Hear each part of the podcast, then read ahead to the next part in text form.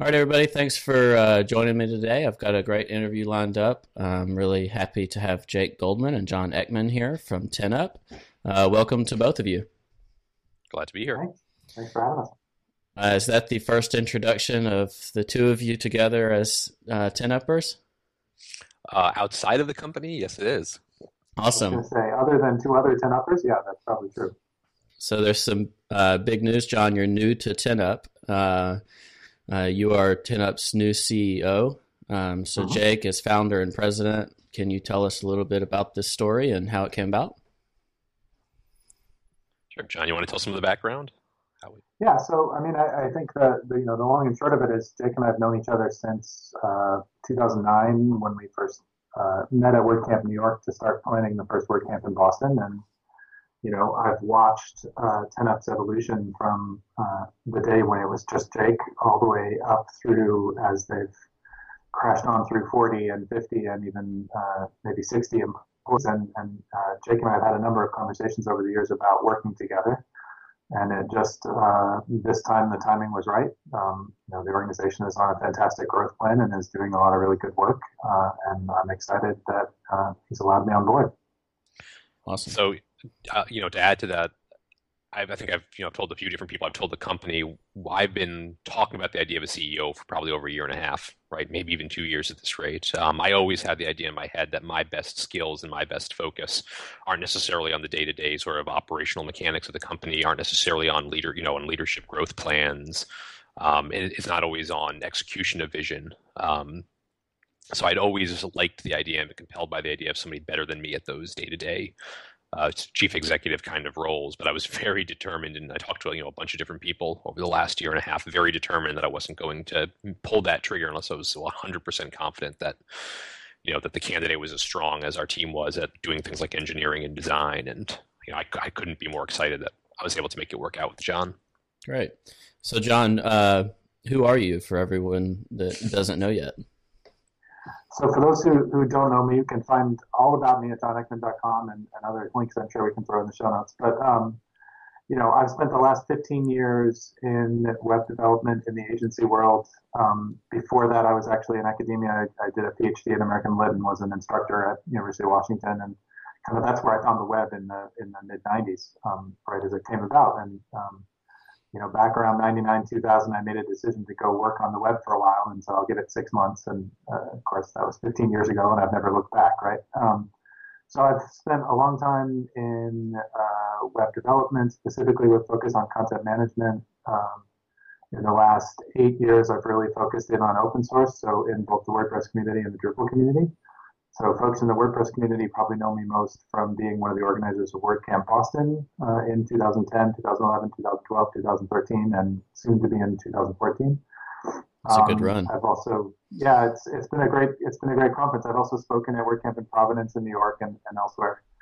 Um, and I have a couple of plugins in the repository, probably the most well known of which is WP Book, which was, uh, I believe, the first, if not um, one of the best uh, Facebook integration plugins, uh, the pre Jetpack, before Jetpack had publicized era.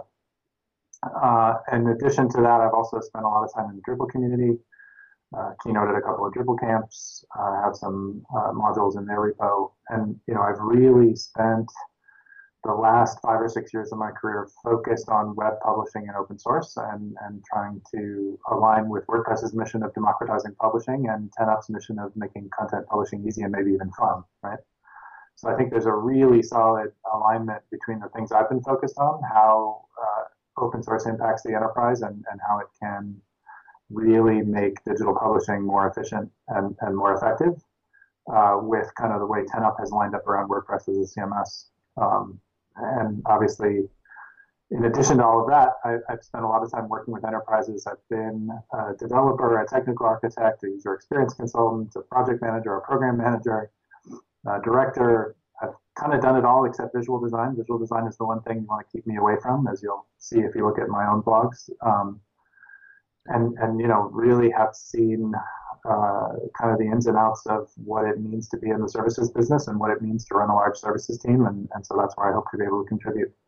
What was your latest role? Um, so most recently, I was uh, managing director at a company called ISITE Design, which is an agency with uh, offices in Portland and in Boston, um, Portland, Oregon, that is, and Boston. Are you in Boston?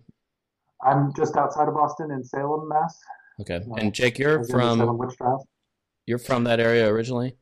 Yep, I grew up in southern New England in Connecticut and spent about 10 years in Rhode Island, which some people call a big suburb of Boston. And, you, um, and now I'm out on the West Coast. I uh, And you're outside uh, of Portland now? Uh, I'm actually outside of uh, Sacramento. Oh, okay. So Northern California. Okay. Um, but y'all have an office in Portland? We do. We have a small office. We're a center of gravity of about six employees in Portland, Oregon. Okay. So our the team, is all, team is very distributed, right? So um, yeah, so that's only about ten percent of the company then that's uh, in yep. Portland. Yep. And the Midwesterners, I mean, it's still our biggest city presence, although the Midwesterners, I'm starting to notice, are uh, the Minnesota Milwaukee is starting to take over as a ten center of gravity. Oh yeah. Um, so, John, have you worked with distributed teams before? I have. So, uh, you know, I, uh, as I said, had two different offices, so we often had teams distributed across them, and we had a couple other employees who were remote, um, one in Denver, one in New Mexico, et cetera. More importantly, I've worked uh, before that for a company called Optaros, which was an open source consultancy, um, now very focused on e-commerce, but at the time was very focused on um, content management systems. And we had offices in uh, LA, San Francisco, Austin, Texas, Boston, London, Geneva, Zurich, Munich, Bucharest, and Manila. um, so I think we covered a pretty wide variety of time zones. And, mm-hmm. you know, I think the open source space in particular has proved you can accomplish a lot with a team that's distributed throughout the world as long as their objectives are clear and they have good ways to communicate with each other and you know, some of the same tools that, that say WordPress as a project uses to communicate with each other um, are exactly leverageable when you're doing client work, right? So we tend to use, like we use HipChat instead of sort of open IRC channels, but it's a very similar kind of experience. Yeah, I use HipChat as well, and I, I swear about it. It's a really great tool for uh, remote workers, especially. Kind of gives that water cooler component.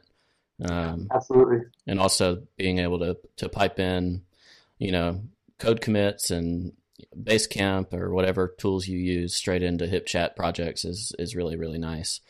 Um, so Jake, as y'all have scaled uh, from one employee just over three years ago to sixty plus now, I'm sure there's been some challenges in the tooling and the organizational structure that you use. Uh, what have some of those challenges been? And and John, how's your expertise going to be able to to lend to improving y'all's uh, workflows moving forward?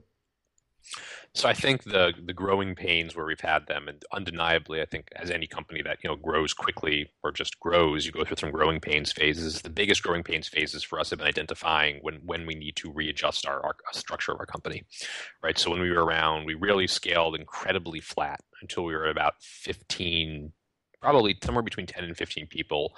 We then sort of broke off and said, let's form a leadership, still very flat, let's have a leadership team right? Um, mm-hmm. Which at the time, the, the model that we took is we had, I mean, Jess is who's one of our now one of our vice presidents was sort of like a senior project manager, and we took some of our best engineers, right, and made them sort of you know pro, you know other leaders of the company that would group other groups of engineers together to sort of be you know be teams, um, and that that worked um, until we got I think to about probably in the mid twenties um, when that was clearly very wobbly, in large part because just because someone's a great engineer doesn't mean that they're really a great team leader mm-hmm. um, of people, and they're not necessarily the ones. They're not necessarily having any involvement in the other seven people that they're working with, other than just trying to be a mentor. And a mentor is necessarily a team leader.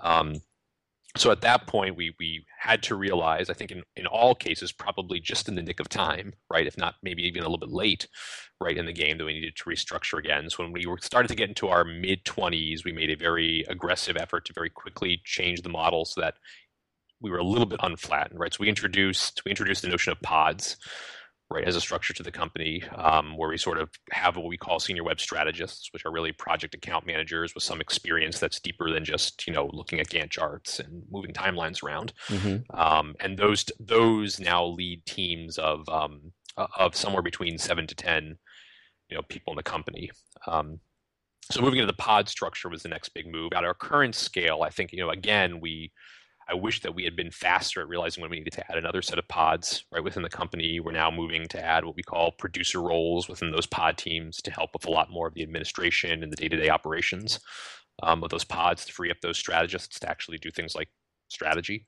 Is it um, safe to say that your pod structure is relatively similar to like a service iteration of Automattic's teams? Um, just for the people who may have more understanding of Automattic's teams uh, company structure? Um, loosely. So, I mean, my understanding of Automattic's teams, which admittedly, I mean, Automattic's also growing so quickly that it's a little bit hard to keep track of how they're yeah. scaling their teams.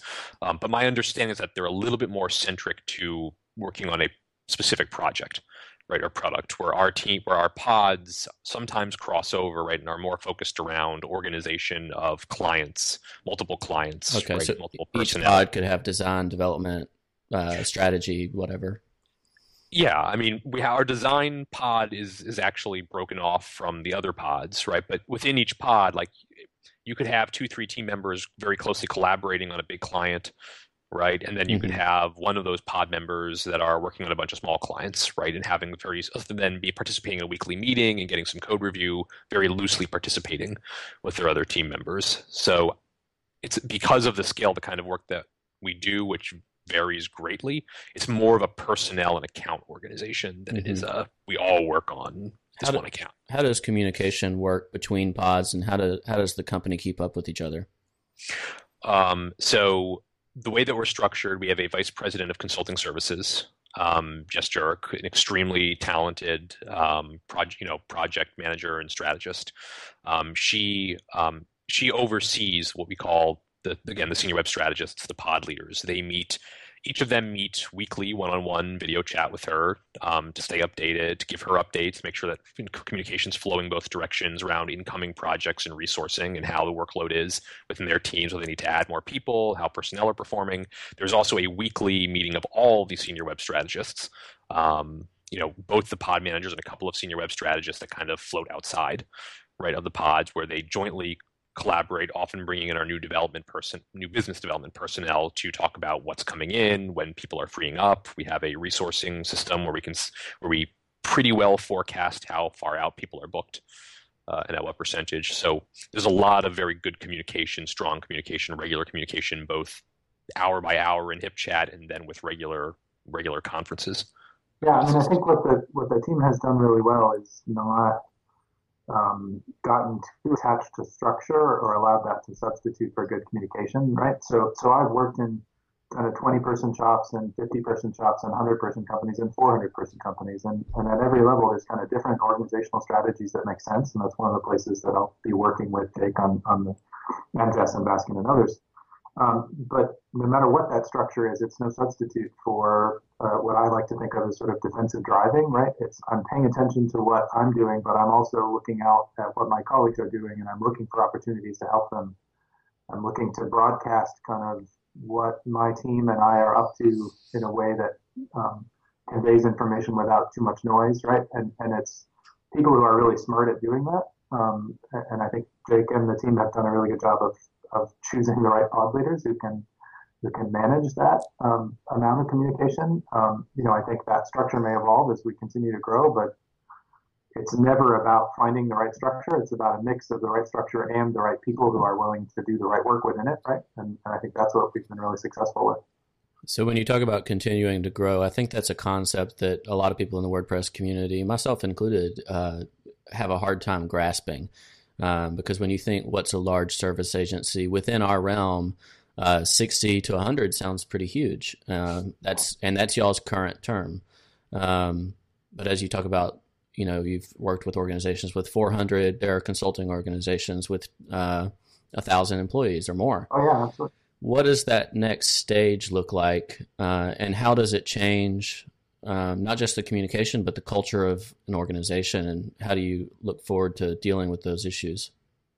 And those are great, smart questions. And um, I want to share a philosophical standpoint, and I want I want John to talk a little bit too, because I think part of us dealing with this is, I mean, as John spoke to, John has experience with what it means, what's effective and what's not effective, right, in organizations that are much larger, you know, than 10up. Um, I mean, one of the reasons I think bringing John on board was critical, right, is because the truth is I have leadership experience in agencies as large as about 110, but never, never in the kind of position of leadership that John's been in.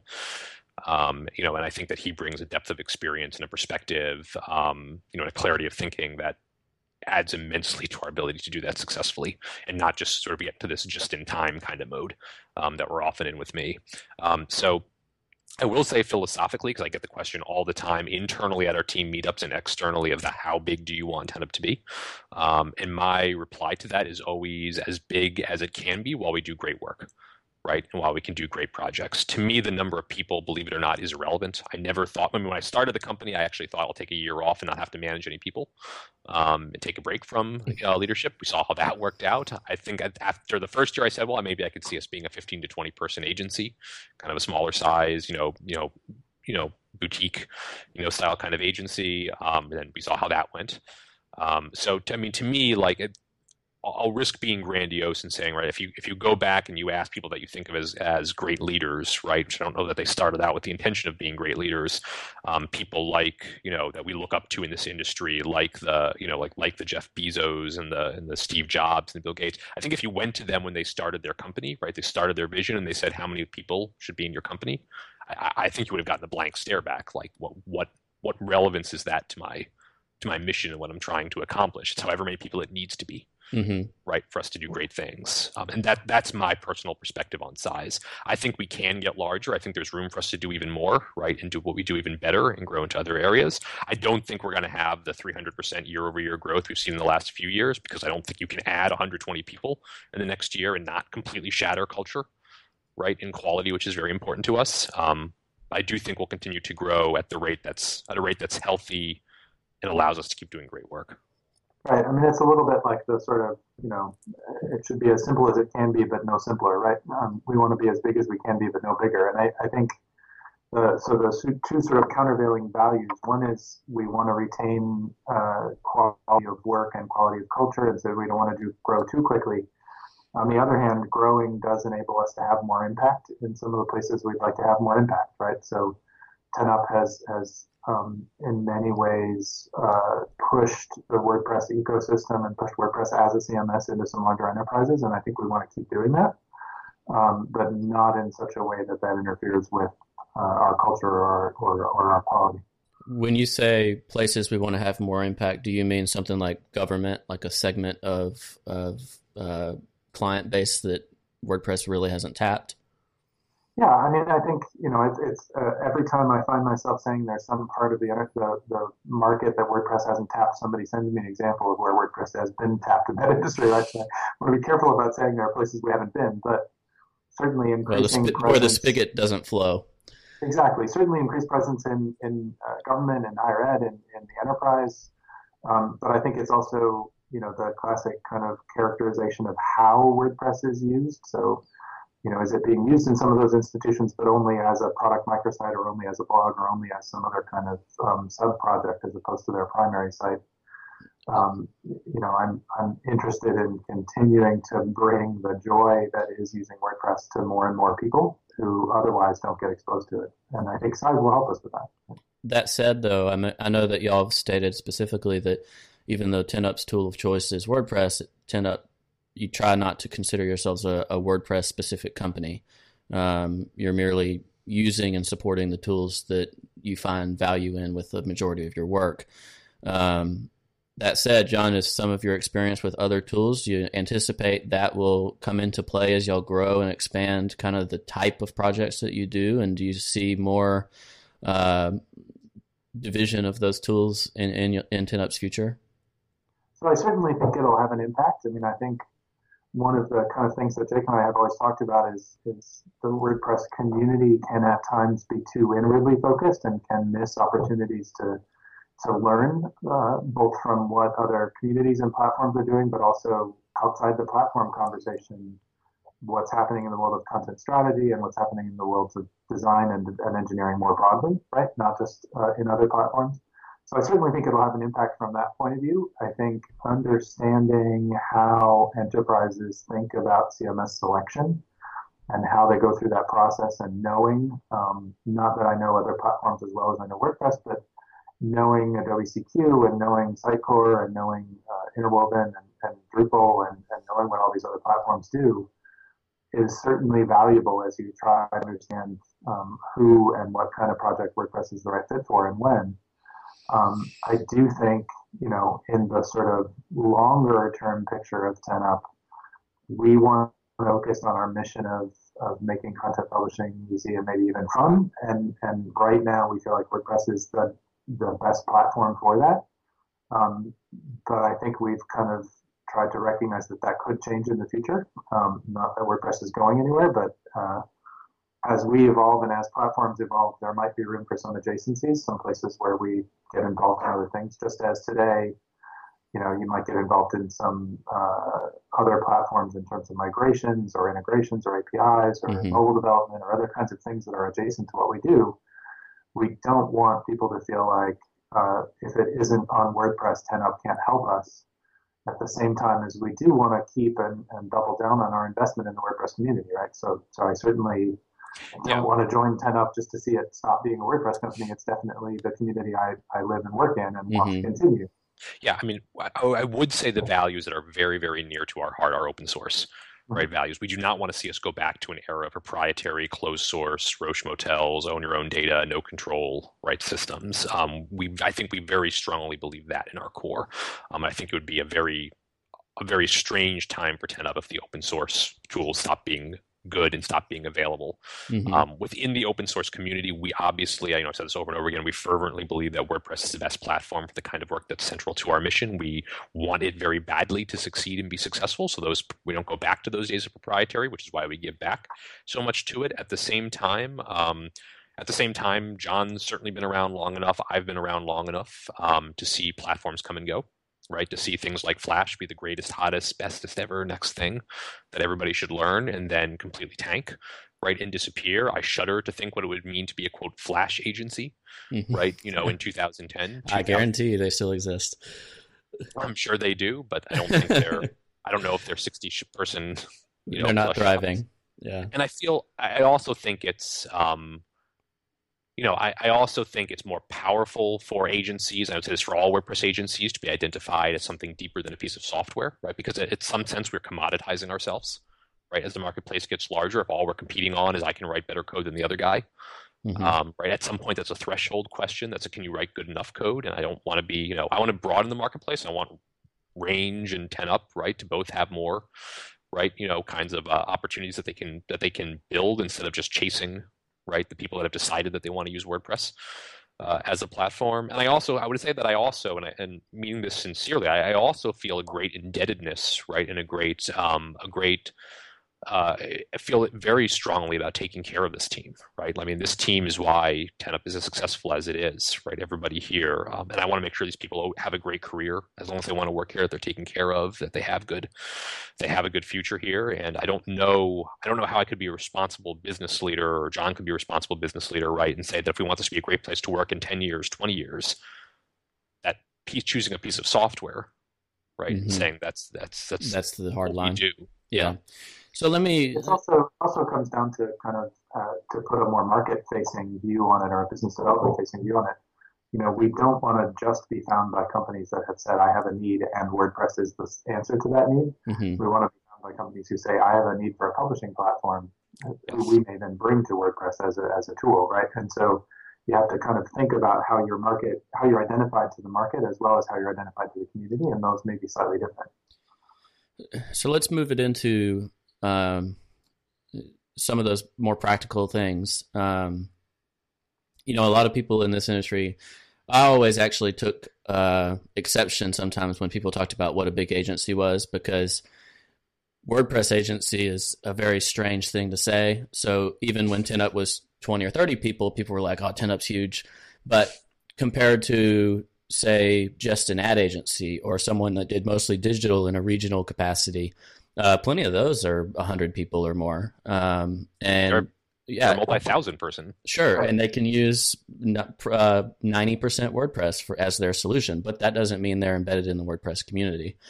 Um, however, from this bubble that we're talking about, and uh, largely, uh, to be frank, the bubble that's my audience, um, a lot of us are freelancers. A lot of us are in five person companies, two person companies, 10 person companies. Mm-hmm. And say you have a 10 person company, it's kind of relatively simple to grapple. Okay, we need $100,000 a month in revenue to, you know, to cash, cash, uh, to have the cash flow we need to support these 10 employees or whatever that number is. But it's easier to grapple at that level. Um, what are the challenges as you scale to for that number to change, and how do you deal with uh, that number being much much larger in a service capacity? Um, and then I want to lead that into products, but let's focus now in a service capacity where you're only as good as your next contract. Sure, I'll I'll start. Um, so I think the two things that I would want to highlight make sure I don't lose a second. Um, the first is that it's been very essential to our growth to not focus on in and out right projects right? We very strongly focus right both in new business development and how we foster those relationships and build those relationships when we engage.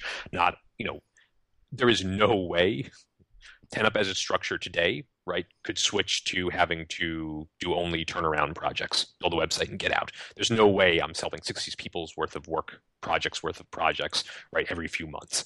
Um, what we're doing is we're having a major, we have a major focus on what does it mean when we're done with the site? What's the ongoing commitment for us to continue to maintain and help you build the site?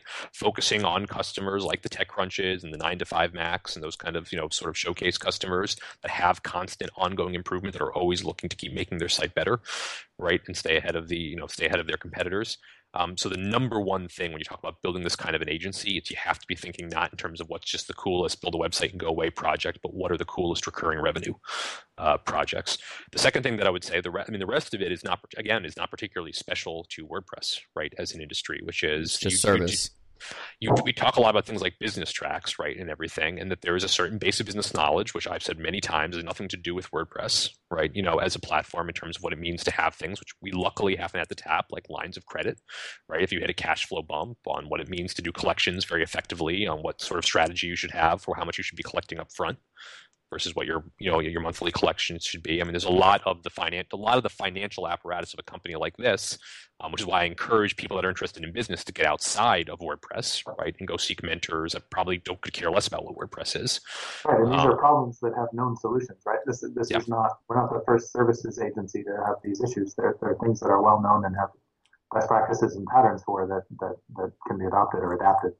Yeah, and, and I would say, like you know, because I mean, I like this bubble, right? The bubble's not necessarily a bad thing. It's just important to get outside the bubble sometimes, right? I would say that um, I, I, think that sometimes our community has a mindset of like with these kind of challenges that there's a WordPress way of doing it, right? And, and that's where I think like that's that's where some of my thinking around like things like business tracks, right, like come in, which is there's not when it comes to fundamentally how you run a service agency, how you finance a service agency, the mechanics of a service agency, it is not a unique thing to WordPress. And the people that are smartest about it and best about it have no interest in going to like a WordCamp. So I think one of the one of the things that makes that difficult for some people to understand is when they think of okay, what's my ongoing relationship? They're limiting themselves to maybe hosting and maintenance updates. How do you expand your services and, and bring someone's a client's horizons beyond something that maybe has a couple hundred dollar value per month or whatever they value it at? Maybe it's a thousand dollars, but how do you get them into like a, a more legitimate retainer contract? And what are the kind of types of problems you can help them solve on that ongoing basis? Sure. So just again, to me, it's always two two quick thoughts there. The first is for many of the customers that we focus on, right, especially on the publishing side of the business, the web is their medium, right? Like the idea to me that they just like make a website and don't touch it, right? Don't continue to improve it, don't continue to have future phases, don't have a roadmap for how to stay ahead and keep their website compelling and up to date and build in new features and build in new integrations. I mean, I think that there's a lot of customers out there, right? Especially, especially admittedly on the higher end scale, right, of customers that should be thinking about how they constantly improve, right, and make better. I mean, if you have a physical storefront, you don't put up your display in the front windows, right, and organize the store and never touch it again, right? You're constantly maintaining and moving around the displays and putting up new displays and refining how you, you know, how you sell those customers that walk into your store. And the same thing is true of an online property. I would say how how people in this community that want to grow should be. In the second part, engaging with their customers is also critical, right? Like you should be if you position yourselves as a coder, tell me what you want built and I'll go build it and then mm-hmm. go about your business, you're probably setting yourself up to be a short term right relationship. If you if you in those early phases bring value, bring strategy, bring ideas, right, that help them build their business, that show that you're a partner that has business solutions, right? That you create those kind of relationships. It's why we call everybody a ton of engineers, right, instead of developers, because the definition of an engineer is not a coder, it's not a programmer, it's somebody that builds a solution to a problem. So when yeah, some, and I think and it is, as Jake was saying, you know, part of it is is finding the customers for whom continuing investment makes sense, and those are people for whom the web is more critical to their business. Um, I've often said, you know, your website isn't a project; it's the single best way you have for connecting to your partners, customers, prospective customers, employees, etc. Right? It's it's the best storefront you could possibly have because it reaches everybody.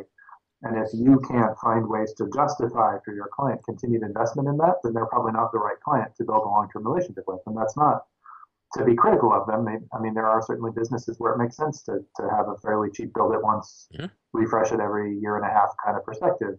How do you? Those aren't the clients on whom you're going to build a successful business, right? How would y'all say you re, uh, reframe the conversation when uh, someone comes to you saying they're WordPress people and we want them to implement you know this block of our strategy but they do have that open mind to what you're talking about the type of relationship you're talking about. How do you reframe the conversation that you can deliver in those other areas? I think i mean it comes down to showing where you've delivered for others right? So it's it's it's uh, it, it comes down to kind of demonstrating the value you can add you know, we always talk about sort of the best way to sell people is to bring real value to the table and, and demonstrate it, um, and, and then ask them to pay for it, right? So that it isn't a kind of uh, um, we're going to pitch you on all kinds of things and you're not going to see any value until you start to pay for it. You need to do a little bit of sort of demonstrating your thinking in a proposal. You need to do your thinking as you're maybe when you are building that first block, you come with some suggestions about other things that could be useful. And that's really what ultimately makes the light bulb go off. I'll, I'll, tell you a Jake sort of not so secret. If you've ever if somebody that's worked with me strategy, right? Like I from the first of all, I love what John said about the proposal phase because first of all, you if you really want to grow a business, you should be thinking about your proposal as your first strategic engagement, right? It's your first chance to show them that you're going to do more than just write down what it is they said that they want built, right, and give them a price tag. I think the second point there is uh, so my my my Jake strategy, right? I try before I get on every, any single weekly, monthly account check in, weekly project management meeting, sales call. I always ask myself before I go in, what's the one thing I'm going to say or bring to this conversation that this customer didn't already know or think of? Right that adds value mm-hmm. right to them. You know how do i be how do i they think of me as not just a doer but part of their brain right? Yeah i think we, we have a tendency in this business again there, there was a great presentation i think it was at confab last year about sort of uh, focus on deliverables versus experience. And you know we can tend to kind of focus on well our deliverable which is the wireframes or the design or the code but as much as that, what the client is buying is the experience of working with us. And, and that sales process is that first opportunity to understand and experience what is it like to work with 10up. So the more that you can add value through that conversation, the more likely they are to see it down the road. And every time you're presenting to a client, it's not just that you need to get the deliverable into their hands. It's also that you're you're essentially selling a point of view. You're bringing a, a, a consultative guidance to them on how things ought to operate. Um, uh, and so long as they keep hearing that value, they'll, they'll, they'll be excited for it. Do you have a rough guess of what percentage of your business or number of your customers are kind of uh, there on a repeat basis? Sure. So, so um, I will admit before I say this and giving precise numbers that it shifts quite a bit, right, with us at the scale that we're growing. So it's hard to give like an exact moment snapshot in time. I will say that I would right now somewhere between 60 and 70 percent of our business is in I would say call them reliably recurring repeat mm-hmm. business. So repeat business that we know plans to come back, right, or is under a long-term service agreement or retain agreement. On top of that, the truth is probably the next 20%, right, the next 15 to 20% is customers we don't put in that camp, but we know, right, they'll be back, right, for more work. We don't want to write down and say we know for sure that we're work, doing work for them next month, but chances are they keep coming back. And the right, difference, do, a practical explanation of that difference could be on one of them, you know you have a 20 hour retainer month to month for one site versus the other. You did the first site but they've got nine others just like it that you expect to have a chance at? Exactly. Okay. It really comes down to just what forecast category they belong in in the pipeline right? Whether it's sold or, or likely or committed or whatever. So based on that metric, I think that can help put it in perspective for other people. That you're talking way less than 25% of your business, adding up the those two numbers, is uh, in and out type of business that you have to continually seek and, and go after new relationships. And then I, and then the revenue of that remaining percent it's predominantly in maybe not we can't say recurring projects yet but longer term projects mm-hmm. right? Projects that take five six seven months maybe a year right to build. I don't have to worry obsessively about what those people are going to do in that project next month.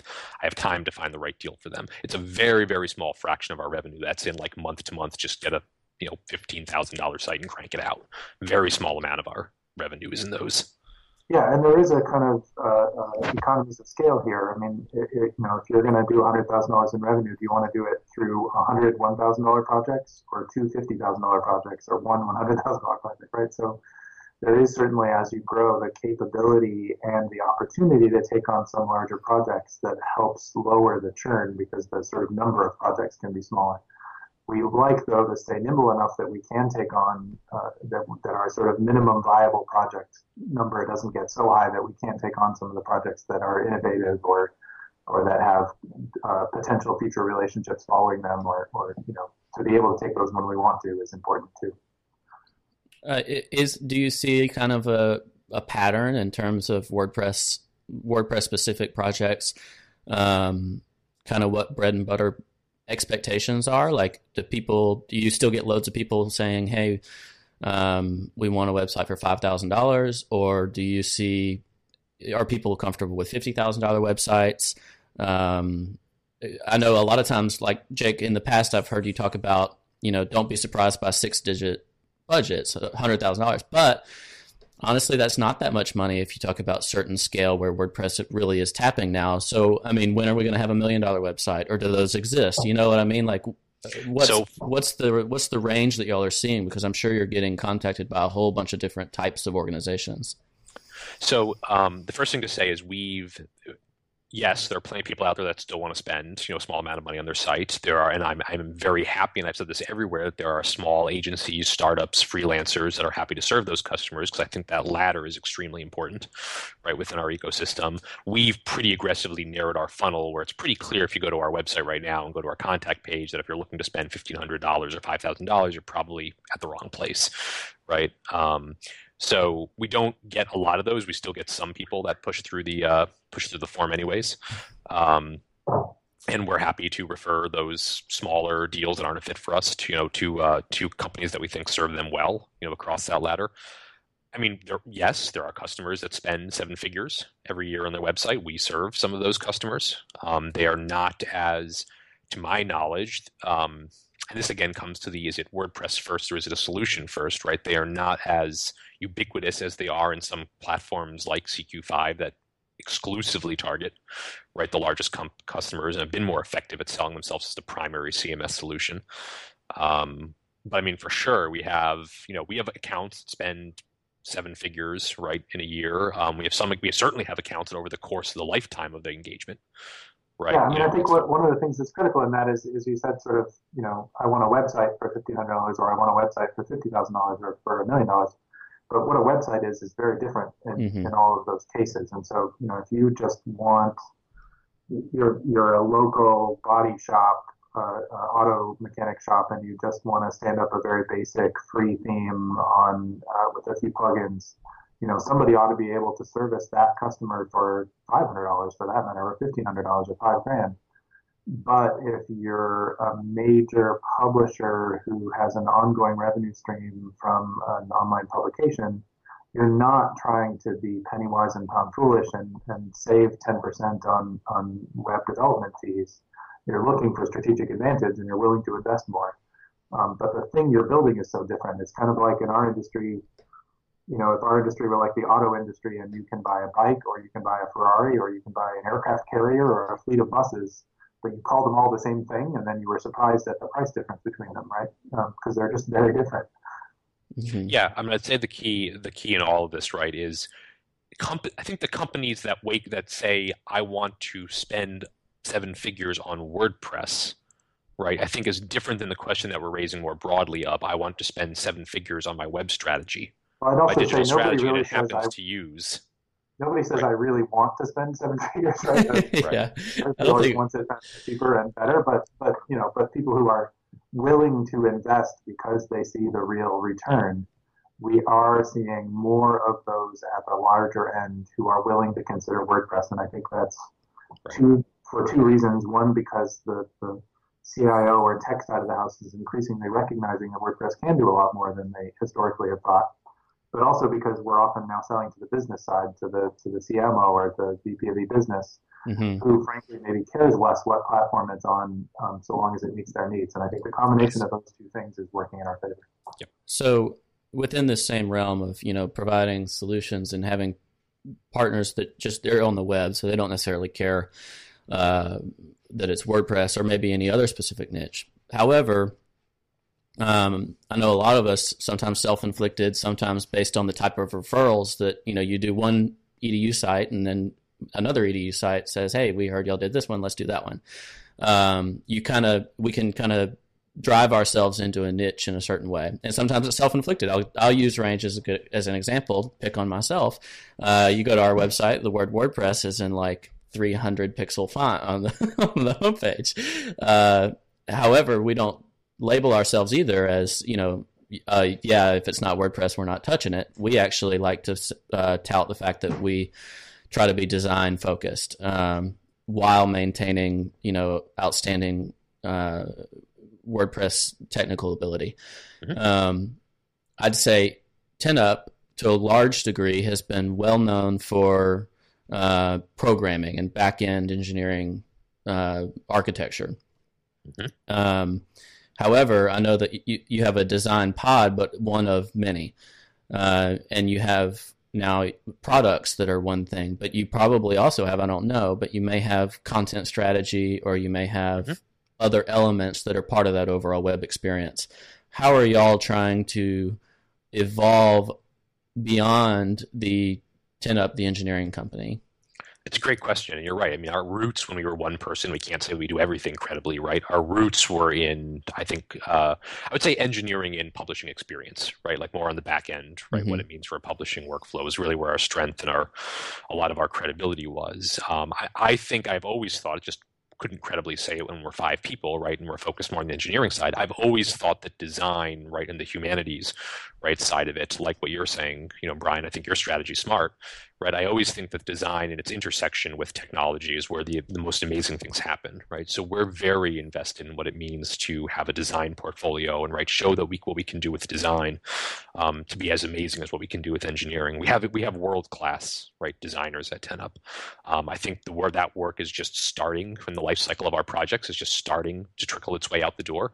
Um, I, we have some amazing. I know you're you know you're friends with Daniel. We have some amazingly beautiful, right, inventive uh, projects coming out the door um, from our design team. I think Push Up um, is a good example, actually, of starting to show off um, what we can do on design and what we can do on front end, and there'll be a lot more of that. So design certainly is is is imminently important to us. I also think it's what I'd also rather sell. I think it is easier, and I think, again, why I think it's very smart what you're doing, Brian. You know, and, and Range is doing. I think it is much it is much i'll use the word loosely easier maybe more effective to differentiate yourself and stand out from the crowd right? I mean, design creates an, an, immediate emotional connection, right? If somebody likes your design, their their sense of value, right? You know, somebody will pay thousands of dollars for a painting, right? People don't pay thousands of dollars for a piece of engineering equipment.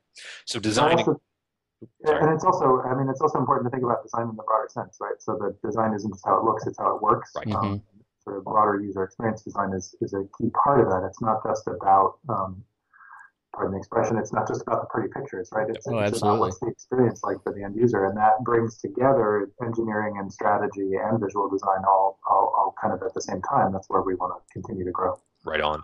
I would say other areas that are interesting for us. I mean, we do a lot of not a lot people don't know. We do a lot of systems level right consulting to help, help people that want to own the whole stack, whole stack and manage it very effectively. We're increasingly getting into monetization strategy as a service area to help people actually implement, run, manage, optimize ad campaigns, alternative testing, right? What it means to actually more effectively sell uh, at the end of the day. I mean, the number of publishers out there that really don't that either are miserable having to deal with the ad side of their operations and would love to hand that off, right? Or the, or you know that simply just don't really kind of stumbled into success, right? Mm-hmm. And haven't optimized what they can be making. um, to me is a very ripe area that helps publishers be more successful, right, and able to invest more long term in their products. So I've got a couple more questions, um, but I, I want to be relatively quick with them. We're approaching 45 minutes here. Um, we'll try. I think it's a valuable conversation, so I think people will forgive us if we go into 50 minutes or an hour. Um, however, so one of those questions that I have is another thing that people often don't do is they're uh, the mind of sales in uh, a lot of service industries is responding to people that try to contact you.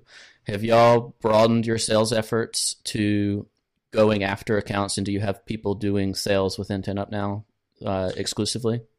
So we do have a dedicated sales pod. Um, the people that are predominantly focused on that pod, I spend a lot of my time um, with that group. We have a uh, we call a senior strategist named Jason Clark, who's been phenomenal from an agency and a leadership position, who focuses full time on our new business uh, operations. And Paul Clark, who came in through Brainstorm, is also predominantly focused uh, on new business operations, um, in addition to involving other senior strategists, members of our team. So we do have a focused new business development pod. Um, it is we have done some cold outreach on RFP, some, and we certainly do relationship building through networking um, in terms of finding deals that don't just directly find us. I will say, you know, I will say in full transparency, we're also blessed to be extremely busy and extremely inundated with great opportunities that find their way through us.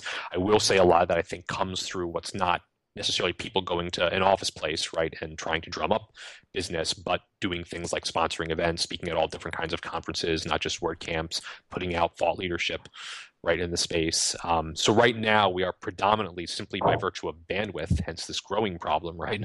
Um, simply by virtue of bandwidth, focusing on great incoming opportunities while we continue to focus on networking and brand development. Um, but I do think, and I actually think it's a place for agencies like ours to be collaborative, right? I do think that there is a huge opportunity in the WordPress ecosystem to to introduce ourselves in more conversations and not wait for not wait for people to come to us. Yeah, no, I think that's. I mean, I think that's absolutely right. One of the things that Dick and I talked about is, is you know, as that strategy broadens, is where are there other conversations with potential clients happening that are in some ways less WordPress centric, where we could have um, more renewed impact, right? And and I think being found in the right conversations as a participant rather than cold calling for, hey, can I sell you a website?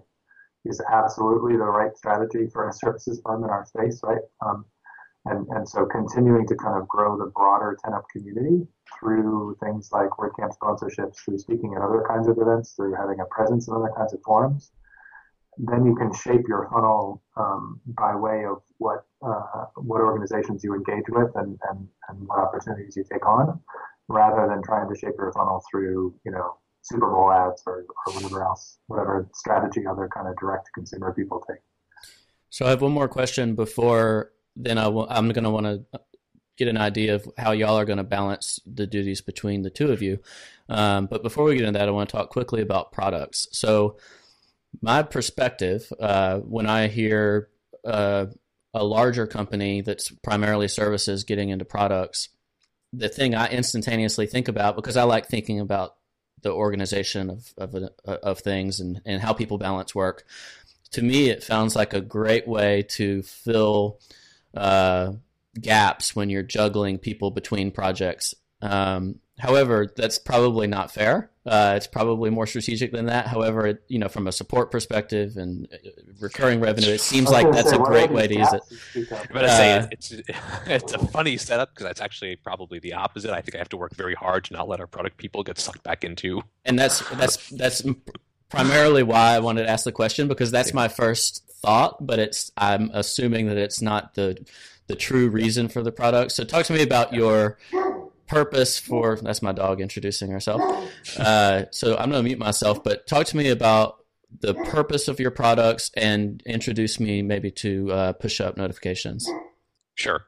So, I mean, the purpose of our product, I can say with 100% confidence, the purpose is not to fill gaps. I would love to have gaps to fill and bring more people into product. If anything, honestly, it goes completely the other way. It's it's we have to be very diligent about not letting ourselves pull product people into our very busy consulting, right, in services arm. Um, the point of, I think there's a few points uh, in, in full transparency for product. One is I think it would be it would be a nice ideal to be able to um, to that revenue stream point to be able to have some steady income that lets us be more even more choosy, right, on the consulting side from a product base. Um, I think that Um, I think it's an opportunity for us to demonstrate in both because we enjoy it and for those conversations that John's talking about in terms of thought leadership and introduction. It's a chance to really demonstrate innovation and creative thinking and leadership in a space. Um, I mean, most major agencies that we look up to that are much larger than 10 up, right, have very aggressive R&D departments right? Have departments releasing ideas releasing free campaigns releasing promotional right tools and ideas to demonstrate their thought leadership and their creativity. So we see that we see we see that element um, frankly, two products that we'll release, like PushUp, which I'll speak more to in a moment, fulfill our vision and mission, right? I mean, John said it a few times. Our mission and vision as a company is that web publishing, content management, which is something that many people think of as arduous, unreliable, painful, right? You know, they, they think of pasting Word files into TinyMCE, right? And it breaking everything on the front of their site. That we genuinely believe that we can make that process simple, maybe even fun, maybe even something that you can, you know, that brings delight right to people managing their content. So we think tools like PushUp infor- reinforce that vision, help further that vision and mission of making publishing great, um, online great, and then um, I think you know if I'm if I'm being you know fully transparent here, I, I also think that we it can create in its best form. It can create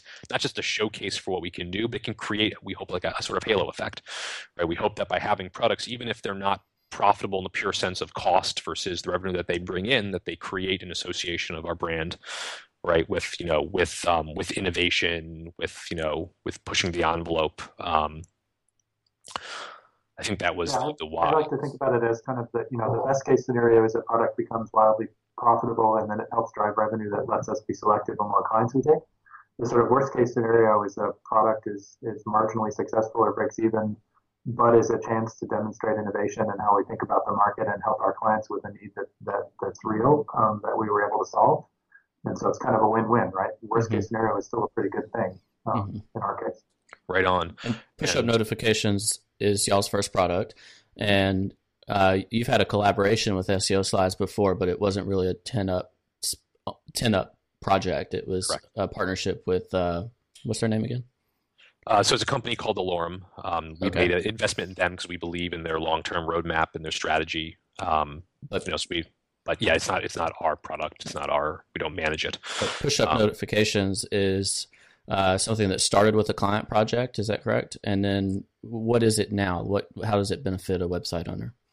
Sure. So PushUp, the origin of PushUp is some of our largest customers, particularly ones in the Apple space, right? That are a lot a large audience that follow what their news is, being really interested in this idea of push notifications not coming from apps, but being delivered from websites, which I think is a large part of the future, right, of news delivery. So it actually started in our naive way. It started as how hard can this be? We'll build a free. Uh, genuinely started. We'll build a free plugin.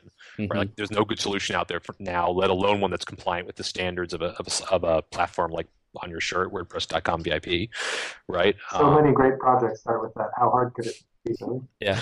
And uh, as it turns, so we thought we'd build a free plugin, give it away, right, to help WordPress in the community. And as it turns out, it's actually very hard, right, to do this. And it requires Apple, Apple's in particular, the push notification service is expensive to set up on your own, right, and requires serious infrastructure. I mean, you have to have buy an Apple developer certificate. You have to have, you know, dedicated IP with SSL certificates. You have to be able, basically, every time you make a push request, you're writing packets and zipping them up on your file system and doing a remote connection to Apple. To actually deliver the notification requests, you have to stream, open a stream connection to Apple. If you, Brian, as you know, being a great WordPress developer, those are not things you can put a plugin in the repo and say, go, you know, ahead. go figure it out. So we decided, so we built a SaaS infrastructure with multi-threaded technology, right, with load balancing and backup and everything else to make it extremely easy, right, for somebody else to just install a plugin, use our services, use our infrastructure, right, and to be able to say just all they have to do is enter some keys and then just check a box right and to make that to make again what could be a miserable experience for somebody trying to use a content management system you know and make it make it something really pleasant really easy really and, delightful. and by a website owner signing up for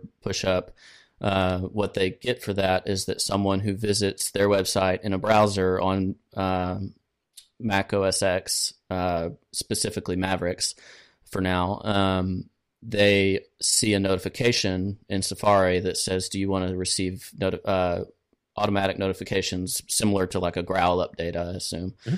uh, for this website. And then they can opt in, and then every time you publish a post with the option toggled to push it to people, then they'll receive that notification as if someone mentioned them on Twitter or they received an email. Yep. So that's what version 1.0 is. We plan to extend that vision, but it's basically for anybody who's used iOS, you know, when you open an app, it says, do you want to allow it to send you push notifications?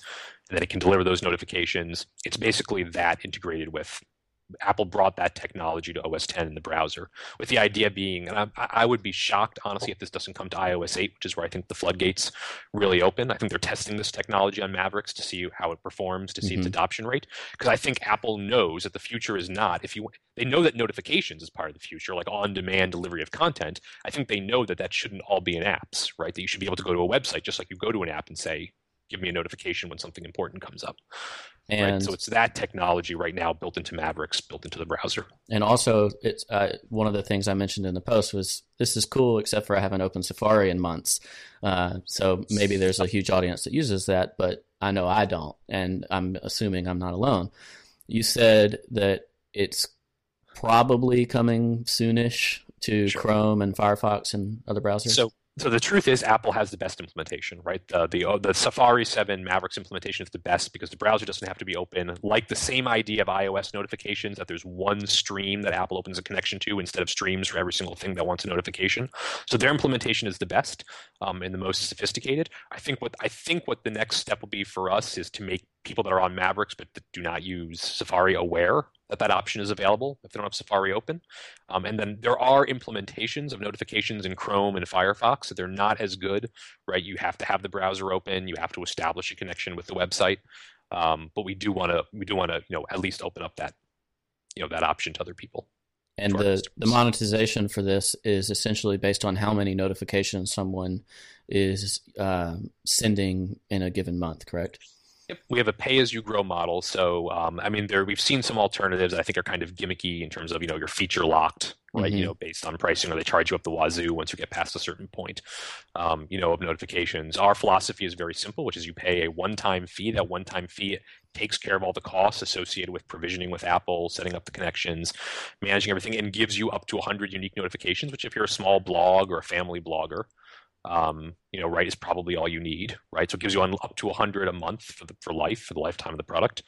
Um, and then as you grow, right, as you get more interest and as you choose to push more notifications and as you get a lot of people that are subscribing, right, and, and delivering that value on it, then you start to pay. So if you're if you're a small blogger, if you're if you're an individual blogger that's gotten popular, that has maybe five, you know, maybe a few hundred people that have subscribed to your site in Safari, and maybe you push out five to ten noteworthy publications a month, you're probably only paying a couple bucks right? You know, if you're a small business with maybe 500 interested people, but you're probably only pushing news once, twice, two, three times a month, you're probably paying four dollars, right, a month, all the way up to the largest publishers, right? We have GigaOM coming online on it. We have other major publishers coming online on it. If you're the largest publishers, you know, you're pushing a million unique notifications a month. It's you know, it's you know, ninety nine dollars, mm-hmm. and then incremental from there. So our philosophy basically is as you become successful using our products, as our product delivers success for you, right, as a customer you know, um, that that's when you start to pay us. And do y'all have uh, new products that you're already outlining to come out in the future? We have at least one other product that we're really excited about that's uh, in a beta phase. We've tested it with some of our customers with uh, great feedback.